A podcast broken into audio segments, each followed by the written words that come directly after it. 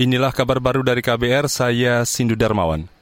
Saudara para calon petinggi otoritas keuangan di Indonesia harus mengundurkan diri atau tidak boleh terlibat partai politik. Mereka antara lain Dewan Gubernur Bank Indonesia, Otoritas Jasa Keuangan OJK, dan Lembaga Penjamin Simpanan LPS. Ini diatur dalam Undang-Undang Pengembangan dan Penguatan Sektor Keuangan UU P2SK yang baru disahkan kemarin. Berikut pernyataan Menteri Keuangan Sri Mulyani.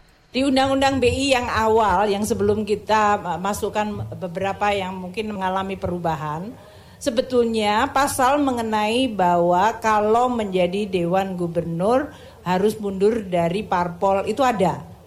Tapi di situ disebutkan pada saat menjadi Dewan menjabat Dewan Gubernur. Di undang-undang ini sebetulnya jauh lebih kuat sebelum mencalonkan harus resign.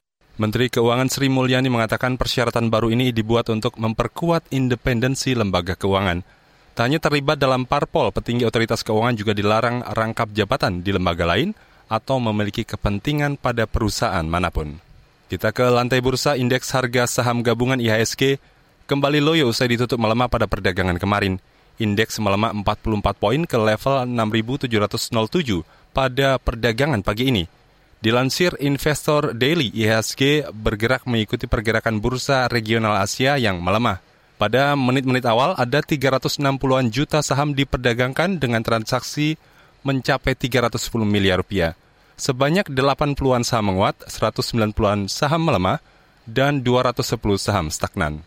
Komisi Pemberantasan Korupsi KPK bakal mengembangkan aliran dugaan suap dana hibah di Jawa Timur. Kasus ini diduga menyeret Wakil Ketua DPRD Jawa Timur Sahat Tua Simanjuntak.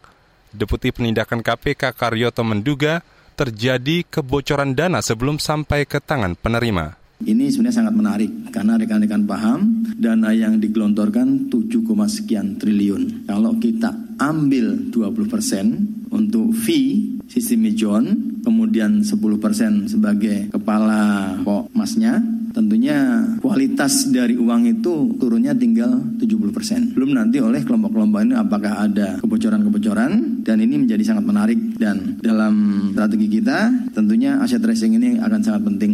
Deputi Penindakan KPK Karyoto menyebut dugaan suap ini sudah berjalan sejak 2020. Dia berharap bisa mengungkap pihak-pihak yang terlibat dugaan suap sehingga bisa mengembalikan kerugian keuangan negara. Dalam kasus ini KPK telah menetapkan empat orang sebagai tersangka. Mereka adalah Wakil Ketua DPRD Jawa Timur Satu Asiman Juntak, staf ahli, Kepala Desa Jeldung, dan Koordinator Lapangan Kelompok Masyarakat. Demikian kabar baru KBR, salam.